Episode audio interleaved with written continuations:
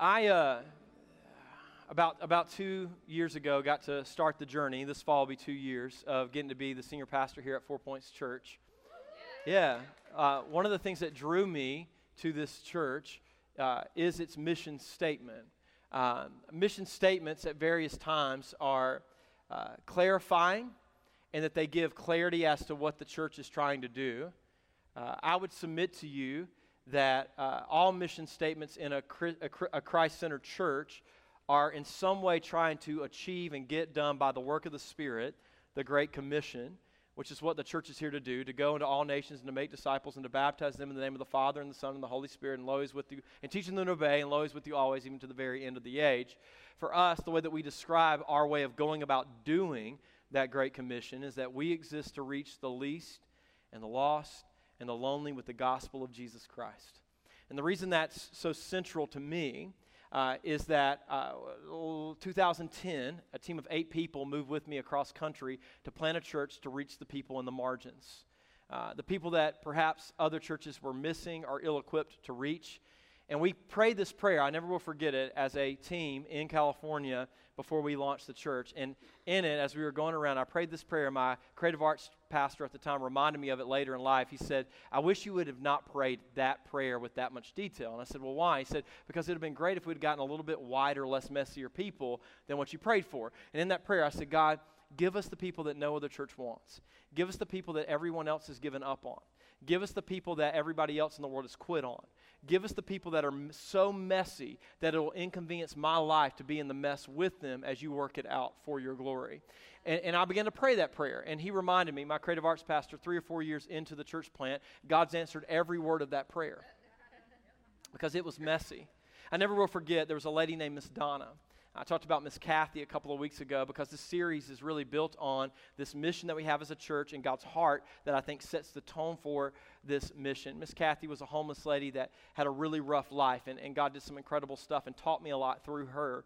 But there was another lady named Miss Donna that was coming to our church, and she struggled with alcoholism and drug addiction and was constantly on and off drugs and alcohol in our church. And uh, one Sunday in the middle of preaching, Miss Donna showed up, walked down to the front row, sat down directly beside me. My associate pastor was preaching. She put her arm around me and looked at me and said, Pastor Russ. And I said, Yes. And she said, Can God really love me just as I am, right where I'm at? And I said, Absolutely, He loves you. And she said, Even if I've been a lush? And I said, Even if you've been a lush, He loves you. And then she proceeded to put her arm around me and kiss me on the cheek and lay her head on my shoulder for the remainder of the sermon. The safety team in the back didn't know what to do. They were paralyzed. They were like, Is this where we pounce? Is this where we don't pounce? Is this, is this go? Because most safety teams in churches are made up of people who are former military who are hoping something bad happens so that they can, like, and we're not supposed to say that out loud, but you just, you just need to know in this church, there are some people that probably are doing things that we've told them they shouldn't do, and they're hoping something happens so they can use it to so say, that's why I brought it, okay? We're not far from Texas, not far from Texas at all. Down with her shoulder on me, she begins to whisper to me, Will you pray for me? And I said, Absolutely, but try not to cause a scene. I said, We'll do it as soon as Pastor Chris is done preaching, we'll pray. So Pastor Chris finished preaching. He uh, then gives an invitation. She then stands up to respond to that invitation. Some women from our prayer team wisely come in and they begin to minister to her. And I go out the back door to go and greet all the people as they go out from church into their week. And so as I hit the back door, the entire safety team, I hear of the radios, say something along the lines of red alert, and they're all running in. I have no clue what's going on. Is there a crisis? Are we going to end up in the news? Is something bad happening? What's going on in the church? Well, a few moments later, uh, Miss Donna comes out with no shirt on and her arms behind her back, yelling, I'm hot. Apparently, during the invitation, a spirit, I don't want to say that it was the Holy One, got into her and she began to take her shirt off and spin it around her head as the worship music was going on. It was messy. One of our safety team members, as she said, I'm hot, this is my bikini, he said, No, ma'am, you're drunk, it's winter. another time, I wish that was the only messy experience we had with her, but there was another time where her and her then boyfriend broke up. So she got with another boyfriend who himself was a drug addict and homeless. And they came into church and they saw the guy that had broken her heart, apparently, sitting on the tier below them. We were in a three tiered theater. And so they were sitting on the second tier, about a foot raised above the first tier where this guy was at. They had a bottle that we thought was water. It turned out to be vodka. She poured it on his head during the sermon, and he tried to, her uh, new boyfriend tried to light a match and light him on fire. It was messy. My, my point in telling you this story is that I don't believe there is this sanitized version of the kingdom that many of us long for that's safe behind our suburban gates. That, that where we often find the kingdom of God is in the most bleak and broken of places and where you find the workers that God has commissioned is often in those difficult spots. I say that because 2020 did a number on us. A lot of us who we thought were Christian soldiers left our post and our boots and put them in the closet for the sake of comfort behind safe fences and safe places and safe zones so that we would no longer have to live in the difficulty of a kingdom that we live in that's broken as kingdom citizens of a kingdom that's come that's whole. We lost our why behind why we teach. We lost our why behind why we endure. We lost our why behind what we are here for. Or we discovered that our why was never God's why to begin with. Five months went by, and we didn't see Miss Donna for a while. We had been loving on her for over a year's time. Those weren't back to back Sundays. I will say she helped with church growth because when everyone heard that there was a woman dancing with her shirt off, the next week we had a record attendance.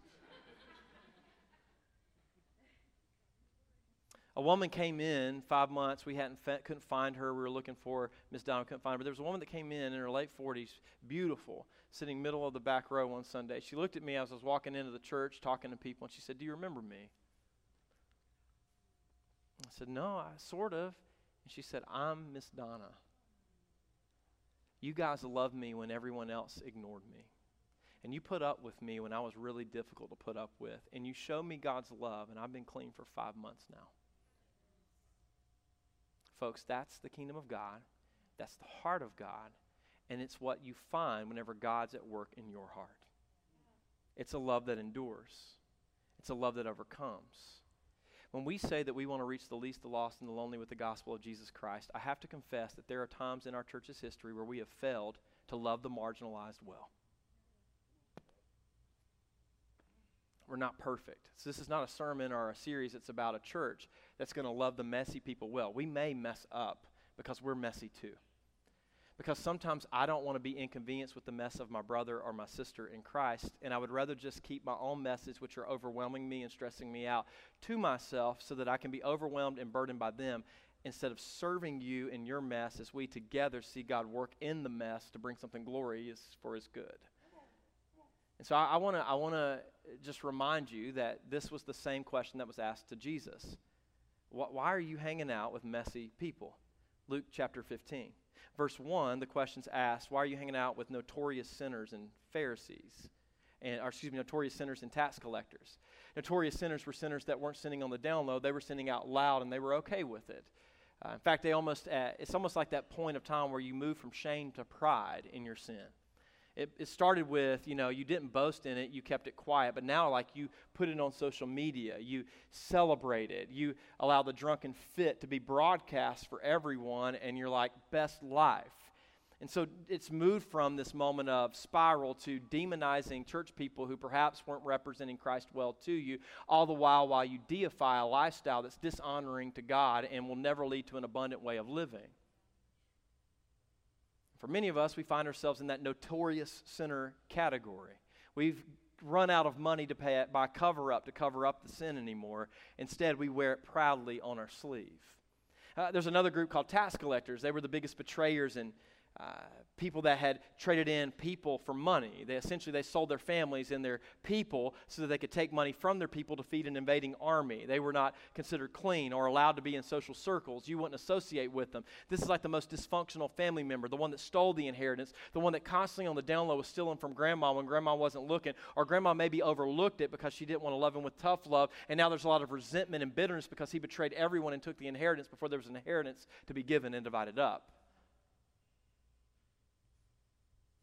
And then there's this group of Pharisees that put out an outward posture of perfection, but Jesus says they're whitewashed tombs. They religiously looked the part. They were the suburbia of this time. They looked like they had it together. Their, their kids were clean cut. They were well represented in uh, uh, public squares and in society circles, but at the same time, they didn't have relationship with God, so all they had was meaningless rituals that they were going through that Zephaniah speaks of as a God in hearing those meaningless rituals as we say words that we don't mean and we speak of a God that we don't serve, that God closes his ears because he doesn't want to hear the song we sing of our half hearted happy birthday to him with no allegiance that's going to follow from the statement statement we're making about him. The question allows Jesus to teach the heart of the Father, God's heart towards you, God's heart towards us. He tells a story of a shepherd that has 99 sheep and he leaves the 99 to go find this one stupid sheep that has wandered off. It seems reckless, but so is the love of God tells the story of a woman who has a band that perhaps was a marital band. It was uh, that had coins on it, and one coin fell off that band. In terror that she had lost it, though it was of value, it wasn't of such value that it would require an entire day's time or a, a, an extended period of time to search. She then cleans the whole house, turning it upside down just to find that one coin, because not only did it have a monetary value, it had a, a, a sentimental value to her, and she had to find it. Again, this is God's heart for us. So then he really lays it on.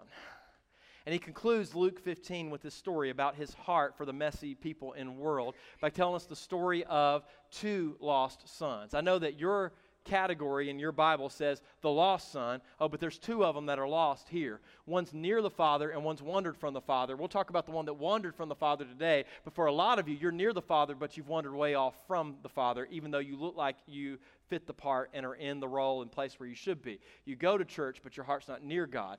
You give an assent to God, but you don't actually serve God. We'll, we'll talk about that person next week. Instead, let's look at this person who wanders from the Father, the younger brother in Luke 15, verse 11. Are you tracking with me? Are you awake this morning? Anybody still got an amen, a hallelujah, preach on, preacher in them after Easter? verse 11, let me read some scripture, maybe a lot more than you're used to to you. Luke 15, verse 11. To illustrate the point further, Jesus told them this story. A man had two sons. The younger son told his father, I want, to, I want my share of your estate now before you die. How many of you are the younger sibling in your family? Hands raised, hands raised. Okay, keep your hand up if you're a younger sibling, and if at some time you felt like you were the forgotten child, the hand me down child, the overlooked child. No hands are going down. How many of you, hands down, as the younger child, actually got left somewhere as a child? Amen. Amen. Amen.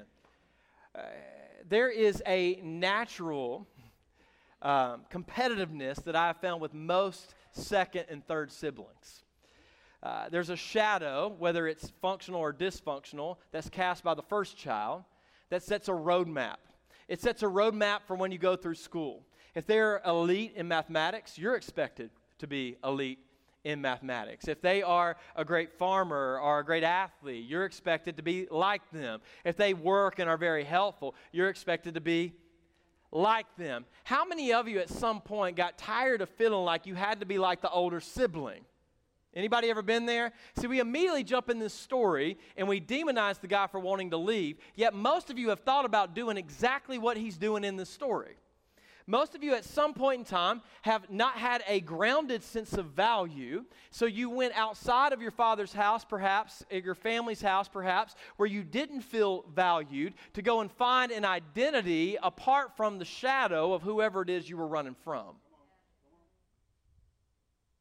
So the younger brother fed up with the shadow of the older brother or the example of the older brother or of just being under his father's house because who has not been 16 years old and thought to themselves, these rules and boundaries are so oppressive, I cannot wait until I get out of this house so that I can live life free, so I can live life my way, on my terms. I've always wanted Burger King to be my life anthem. Have it your way. How many of you have had it your way enough that you're ready to go back home for the laundry service and the meals and the turn down service?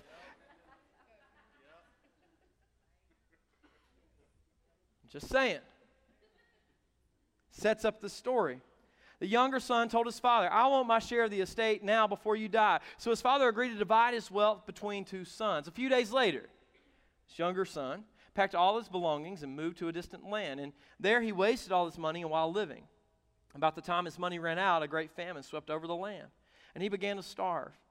He persuaded a local farmer to hire him, someone who wasn't ethnically Jewish, a Gentile man, to hire him and he sent him into the field to feed his pigs. The young man became so hungry that even the pods he was feeding, the pigs looked good to him, which had no nutritional value in and of themselves. But no one gave him anything.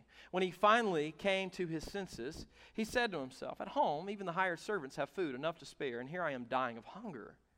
I will go home to my father and say, Father, I have sinned against both heaven and you, and I am no longer worthy to be called your son. Please take me back as a hired servant. So he returned to the home of his father, and while he was still a long way off, his father saw him coming, filled with love and compassion. He ran to his son, embraced him, and kissed him. His son said to him, Father, I have sinned against both heaven and you, and I am no longer worthy to be called your son. But his father, before he could even get the comeback speech out, said to the servants, Quick, bring the finest robe in the house and put it on him. Get a ring for his finger and sandals for his feet, and kill the calf we have been fattening. We must celebrate with a feast, for this son of mine was dead, and now he has returned to life. He was lost, but now he is found. So, the party began. The party began. Mm. I love this story. It highlights in various ways the stories you and I have lived. Let me explain uh, as I was speaking of just a moment ago, all of us at some point in time have fell into Eve and Adam's deception. Eve and Adam's deception is the belief that outside of the authority of God, there can be a life that is abundant absent from his presence. That there is a joy that can be found absent from his lordship. That there is a fulfillment and a satisfaction that will last outside of him sustaining it within us. There is this idea that God, in his rules and in his ethics, is in some way trying to restrict us and not allow us to have the good life under his authority over us. So, in various ways and at various times, you and I have gone outside of God looking for what He wasn't giving us that we thought was good and in season and on time in our time. So, walking away from God, we walk the path of Adam and Eve, like our first father and first mother. We walk the path of the prodigal son, and we think if we could just remove ourselves from an existence that has his voice in it, that has his rules in it, that has his boundaries in it, then we'll be free. Then we'll be living. Then we will thrive. But let me let you in on this. It's a myth. I call it the freedom myth. And the freedom myth is the idea that freedom will only exist when free from all authority. That freedom will only exist when free from all authority. This is the world that you live in, the current society that we're a part of. They believe that there should be no restriction in any area of your life, and that within it you should be free to live any way you want to live. But there's a big problem with that.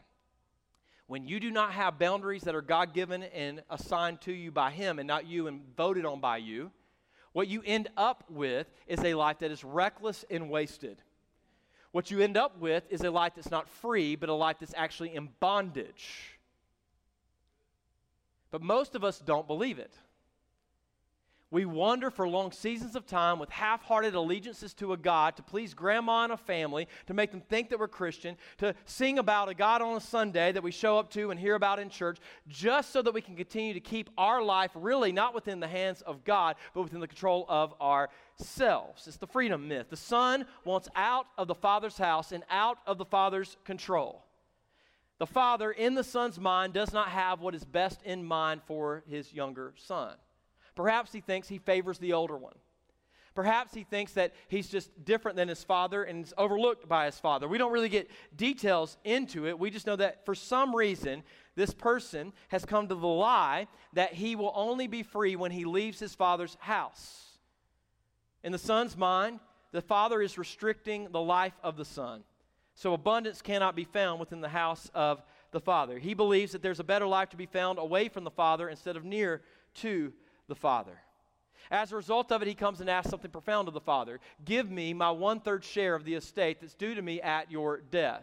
Now, it is okay for your Father uh, to choose to give you his, uh, your inheritance before you die of his own accord, but it is highly offensive for you to go to your father who is still alive and kicking and go, Give me my share that's to come on your deathbed. It's essentially a way of saying, You're dead. I want nothing to do with you, and I don't ever want to see you again. I'm going to go and take what's mine, which wasn't his.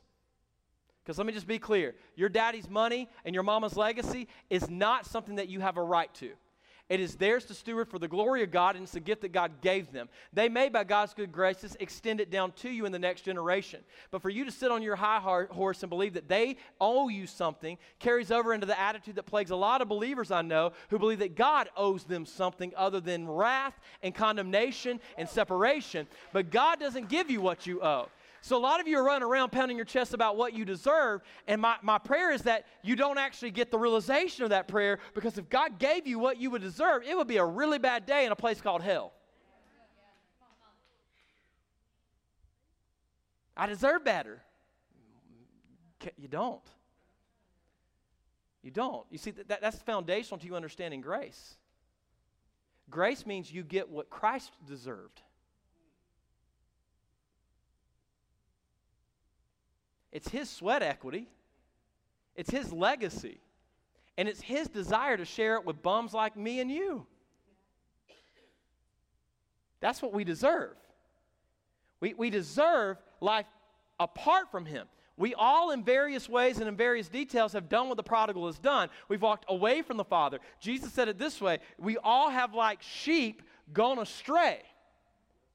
We've all turned our own devices, our own ways, our own distractions. Instead of serving God, we've sought to be God and be served and to be worshiped. Only two, by God's grace, come to the crashing realization that we are not God enough to sustain ourselves enough, to be joyful enough, to be powerful enough, to be secure enough, to live a life outside of the presence of God and the power of God that will sustain us through all of life's journey and all of life's difficulties. You see, verse 13 and 16 takes us into the story. After he gets one third of the estate, a few days later, he packs up everything that he owns and he moves off to a distant land. I think the KJV says he went to the far off place. The old Baptist preacher back in the day said he went down. He went down. Because anytime you walk away from God, the old Baptist preacher would say, you got to go down. Down, down, down, down, down. How many of you ever saw the little child that read the story of Jonah? It was famous on YouTube a few years back and she got really hung on the word that he went down into the belly of the whale. so she, in her animated uh, nature, perhaps watching and mimicking her pastor, she's standing at the pulpit reading the book of Jonah. She's five, six years old. And she goes, and Jonah went down, down, down, down into the belly of the. For some of you, God's grace is you wanted an existence on this side of eternity that was absent from his presence, believing that it would bring freedom, and God said, go for it. He allowed you with His resources to have your run. It was His air you breathed to get there. It was His life that He was sustaining that was allowing you to live, that allowed you to live there. Hmm.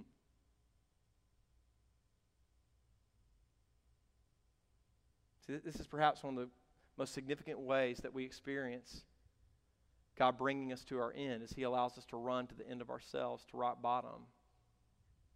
Being in a place that we never dreamed that we would be, doing things that we never dreamed that we would do, sitting in a place uh, that we can't imagine that would ever be a part of our life story. And, and it's in that moment that we finally turn and go, may, may, maybe, maybe God wasn't the suppressive, mean, angry, never pleased father that I made him out to be. Took all of his stuff. He went away into a distant land, and there he wasted all of his money in wild living. Some of the text infer, and some of the writers infer that there were lots of friends in the wild living.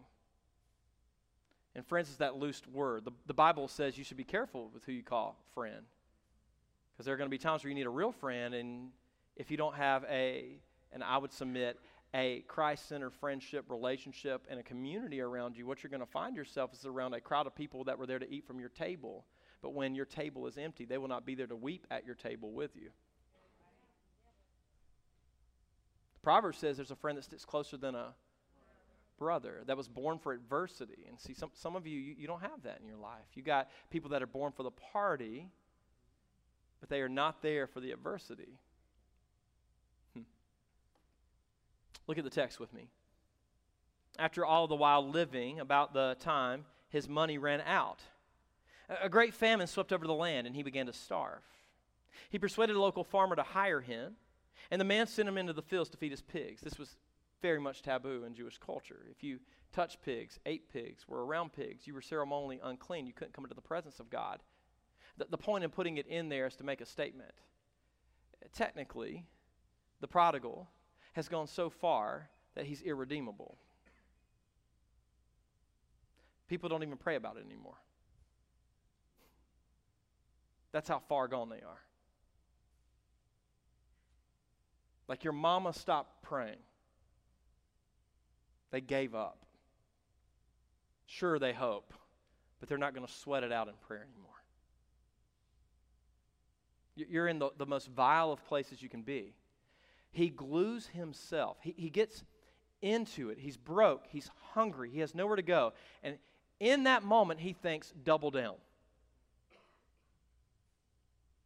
Double down. Uh, the text says he glued himself to the Gentile pig farmer in the literal language. So he, he literally is like, okay, I've dishonored my family, I've dishonored my family name, I've wasted my father's legacy. I'm at rock bottom, but I think I can dig more. And maybe on the other side, there'll be something better. Just keep going. Just keep resolving to improve yourself year over year. Just, just, just keep trying. Just, just, just, just, three steps, five steps weight loss, achievements, trophies.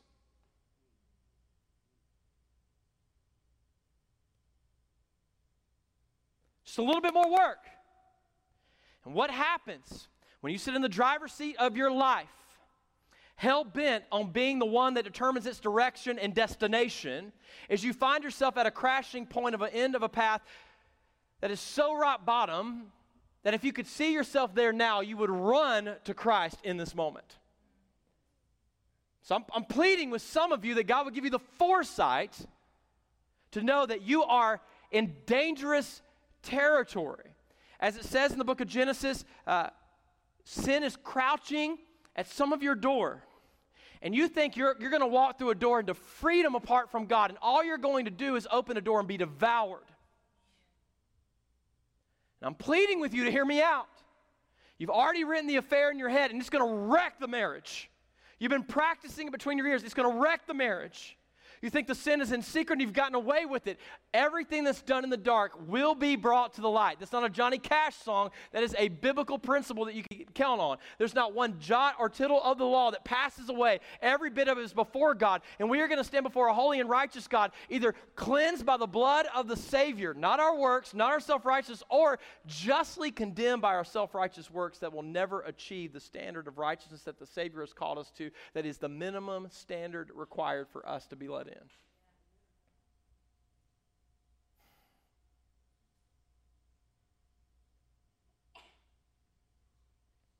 He's eating the pig's food. He's glued to the Gentile pig farmer. He's gone too far. I remember there were a couple years ago that some people misquoted a book, uh, a text in the Bible in Mark about blaspheming the Holy Spirit. And they started to get online so that Christians would stop inviting them to church. And they thought, well, if I say this, then I'm irredeemable. You realize the, the person that we serve and, and worshiped took everyone that was in the irredeemable category and he ate with them and loved them and fellowshiped them. He pursued them. He wooed them. He wouldn't give up on them. When their mama stopped praying, he still was pursuing. Like, like you, you, do under, understand that we serve a God that doesn't give up quickly. We, serve, we serve a God that endures the rebellious of the prodigal, the rebellion of the prodigal, and pursues us even to the very ends of ourself. And he's eating the, the, the, the pods of the pigs. In there, he begins to reflect. Look at it, verse 17. When he finally came to his, uh, Aerosmith, uh, he wrote a song, uh, and it, sa- it, says, In the blink of the eye, um, your eyes are opened up. I can't remember the name of it. It's, it's amazing that in the blink of an eye. Da, da, da, Anybody remember the song? Anybody want to help me out? No. Okay, great. No one listens to Aerosmith. Praise the Lord. Okay, my point. good Christians. Good Christians. None of you. my, my point is that it's amazing to me how I have been doing something that I've seen others do, and I'm like, that's not going to end well. And yet, when I'm in it, I have no clue. Can, can anyone relate to that? It's easier for me to see your sin than it is for me to see my sin. Like, I'm, I'm very deceitful about myself, and I can convince myself, oh, there's good intentions there when there's evil ones that are always lurking behind what I'm doing. So he comes to his senses. It's a wake up moment. It's a, what am I doing? Why am I here?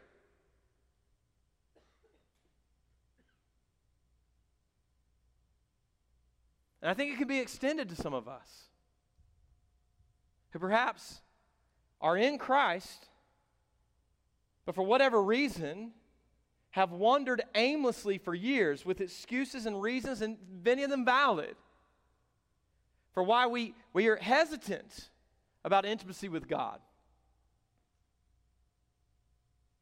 My prayer for you is that perhaps you would have that moment that the prodigal has where he goes, Why am I here? The only way it has power over me to be here as a child of God is for me to sit here and not move. It's almost like he realizes I have a home, I have a father. There's food in the house. The servants in his house eat. Why would I stay here with a slave master that does not care if I starve, only wants to work me and grind me into the ground, and is allowing me to sit and have to eat the pig food in order to endure. Why would I stay? It's that, that moment. And I pray many of you who have not had it have it. Why would I live this way? Why would I give my entire life, misprioritize for a job so I can get a watch after wasting time in places God never called for me to waste it? Now, looking at the time that I wasted trying to make up for it, being just as selfish as a 20 year old chasing experiences in my 60s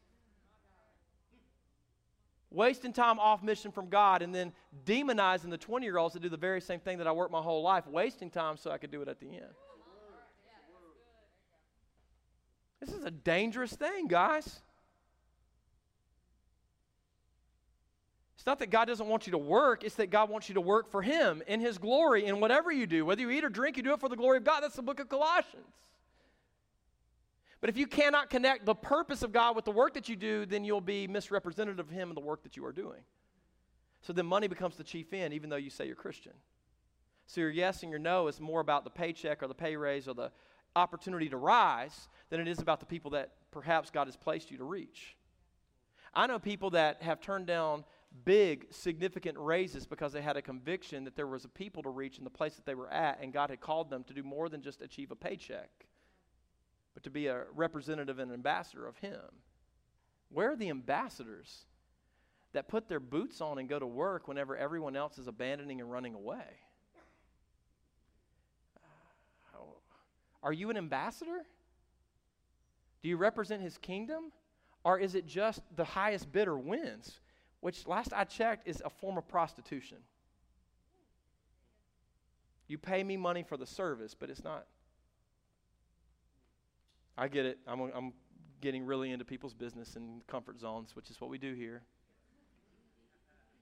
In his reflection, he thinks about the far off country and his father's house. There's observations he makes the far off country. There's observations he makes about his father's house. I'll go through them quickly. Uh, in the far off country, there's a lack of accountability. No one is saying, hey, you're not good, are you? Hey, this isn't going to end well. You got no plan beyond tonight's party. You've got no plan beyond tonight's binger. What does this look like when the money runs out and the booze runs out and you can't medicate yourself with your daddy issues, with the inheritance that you bitterly are spending and squandering and wasting? You see, if, you, if you've not had a friend, if you've not had a friend that's looked at you in the last, I don't know, 90 days, and at some point been like, Are you okay? And, and felt emboldened enough to look at you and go, When you say why, because it, it, seems like you're off. It seems like your, your, your attitude's a little snarky. You're, you're, you're pretty mean towards your kids right now. That, that was not a really redemptive, nice thing to do. Like, are you, are you okay? Like, if you can't go, if you have, don't have some people in your life that can walk up to you and go, hey, I think you're missing the mark of the gospel here. Then I don't think you found biblical community. You can be in a group, and I'm glad you're studying Philippians. That's awesome. But there's got to be, there's got to be a point where you hold each other accountable to the, to, to the inconsistencies of our faith right? Like, I need people that see my blind spots because I can see yours easier than I can see mine. What does he not have in the far off place? Accountability of any sort. Do whatever you want. Hey, be you. Follow your heart. That's the stupidest thing you could say. Follow your heart, it'll lead you straight to hell. Okay, lack of accountability. Lack of accountability. What else do we find? We find wasted time, wasted resources, and wasted days. Everything's a waste everything's meaningless. How do you know you're in the far off place? No one is having tough conversations with you because you don't have friends that love you, that'll be there if the money's gone or whatever benefit you're giving them. It's a transactional relationship at that point in time, not covenantal. How do you know you're in the far off place? Because everything's a waste. Now, some of you are like, well, it's not a waste right now. I love the pay raise. I love the car. I love the house. I love the boat. Why do you have to keep buying more? Why, why is it never enough? I love the new marriage. I love the new wife. Why, why, why are we constantly trading in when struggles come instead of being made through the struggles by the hand and the work of God? See, this is speaking to the ugly thing that we don't want to see. You see, we're, we're all the little prodigals running around here. All of us are. We've all experienced the waste of life and time and resource whenever we don't connect it to the purpose and the glory of God. What do we find in the far off place? There's famine. It's never enough. There's slavery. He's glued to a slave master. He's eating the scraps. He pays the bill, he eats the leftovers. Pays the bill, he eats the scraps. He's glued to sin, and he realizes I should be glued to the Father. What does he remember about the Father's house? In his Father's house, there's enough. Enough grace, enough room. The servants eat, and it's not the pig slop. There's stability in his father's house. There's abundance in his father's house. There's covenantal love in his father's house. And he thinks, maybe I'm not worthy of that same love that made me a son, but maybe I'm worthy enough to be called a servant. So he does what a lot of us do. He makes a story called, let, he writes a story called Let's Make a Deal. That, you all done it. Whenever you get in trouble, You've got to explain that trouble to the authority figures in your life. And you've got to make yourself out to be a victim or an innocent, it was an innocent mistake, even though you knew it was wrong. I was with Ray Ray and Jamarco uh, in 11th grade after the basketball game, and we was listening to Slim Cutter Calhoun. Uh, he, he's one of my favorite rappers back then. And uh, we were being a nuisance. I was flying. I was doing about 80 in a not 80 mile an hour zone. And uh, we were driving through the hood in the middle of the night. I was new to the hood because uh, I've been raised up in the country. And so Ray Ray and Jamarco was introducing me to hood things and hood rats and all the other stuff. And so we was having fun in the hood. And I thought, oh, this is great. Well, I got blue lit doing 80 in the 45. And they started freaking out because they had some experiences that were different from mine, I guess. And, and they're like, this is going to go bad. And I was like, ah, don't worry about it. And they're like, why? I was like, because I'm going to act like the craziest, most polite white person you've ever seen in your life. And I roll the window down. And so the officer comes to the window. I'm like, hello, officer. How are you this evening? He didn't buy it he, he wrote me a ticket. And I had to tell my dad that the insurance was going to go up next month because I was drag racing in a Bronco. so I wrote my story the whole way home. I walked into their house. I got down on my knee right by my father's bed as a 17 year old kid. I, in the middle of his dead sleep, said,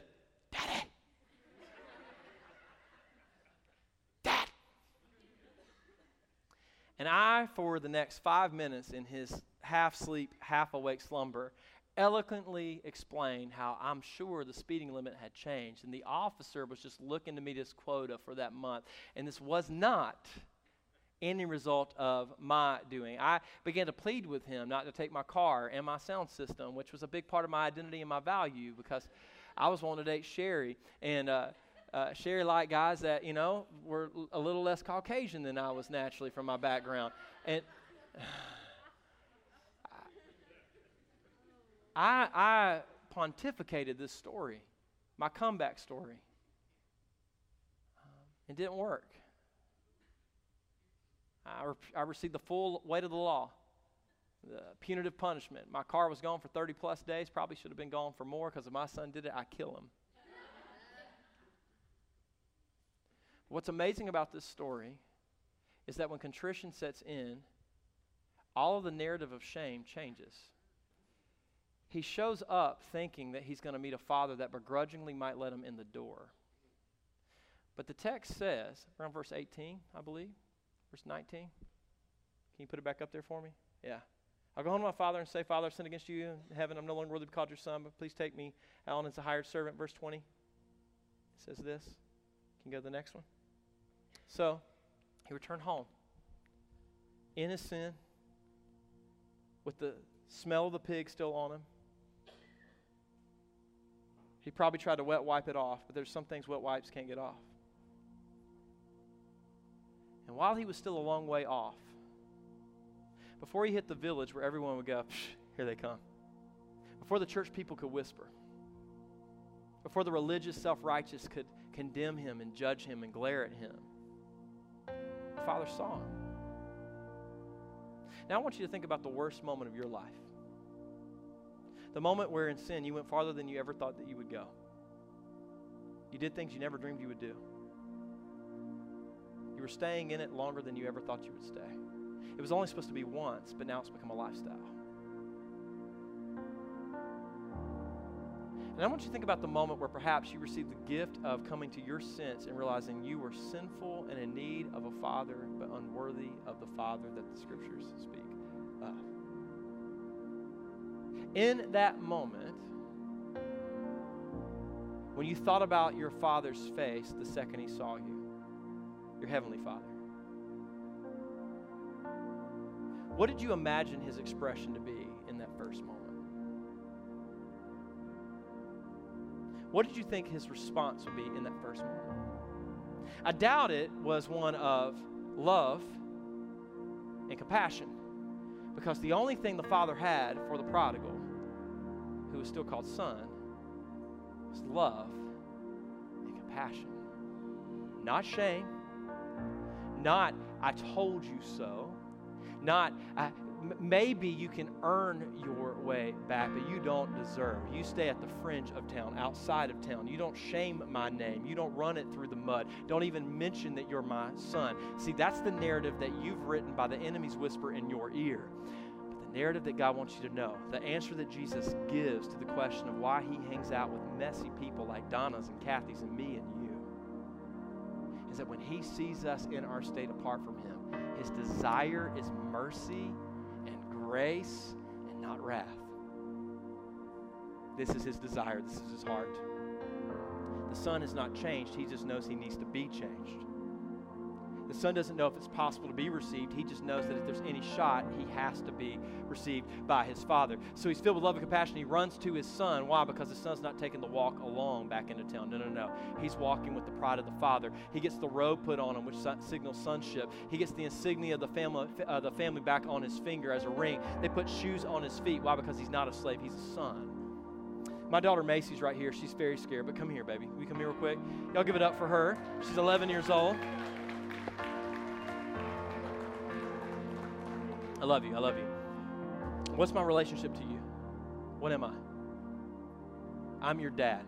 I'm your dad. That makes you what? You're my daughter. You're my daughter, right? Uh, now, Macy, I want you to do me a favor really quick. I just want you to run to the back of the room and stand there really quick. Will you do that for me? Go. All right, so here she goes. Now, just a second ago, Macy, I was your dad, you were my daughter, and we were close, right? Now we've got some distance between us. Are you still my daughter? You still are my daughter. Geography doesn't make me less your father or you less my daughter. You understand? So e- even should you find yourself in your life way away, you need to know I'm your dad and you can always come home because I love you. Come here, come here, come here. Run. Run. Macy, have you and I, baptism song, have you, have, have you and I ever had an argument? Yeah, right? Yeah. Did that argument make you not my daughter? No, no. Has there ever been a time where you didn't like living in my house? Did that make you not my daughter? No, no. Has there, has there ever been a time where I got it wrong and messed up in being a good dad to you? Look, your Heavenly Father, He'll never do that. But let me, let me be clear that didn't make you less my daughter. I love you. I love you. Um, has there ever been a time you said something or done something you regretted? Yeah, yeah. Here's the good news it didn't make you any less my daughter. You see, there's nothing you can do, there's no geography or place that you can run to, there's nothing you can say. Even if you believe it for a long season of your life that I, you know you want nothing to do with me, there's nothing that will ever change the fact that God, by His grace and good gift, my daughter and let me be your father. I love you. I love you. You sit down. This, this is my point that I'm trying to get through to you. If, as earthly fathers, we love our daughters in that way, how much more does your heavenly Father love you? He doesn't love what you're going to be when you come to church three weeks in a row and stop cussing. He doesn't love what you're going to be when you conquer your addiction. He doesn't love what you're going to be when your life outwardly perfectly aligns to the portrait of what American Christianity calls it to be. He loves you right here. Right now. No geography, no, no thought, no state, nothing.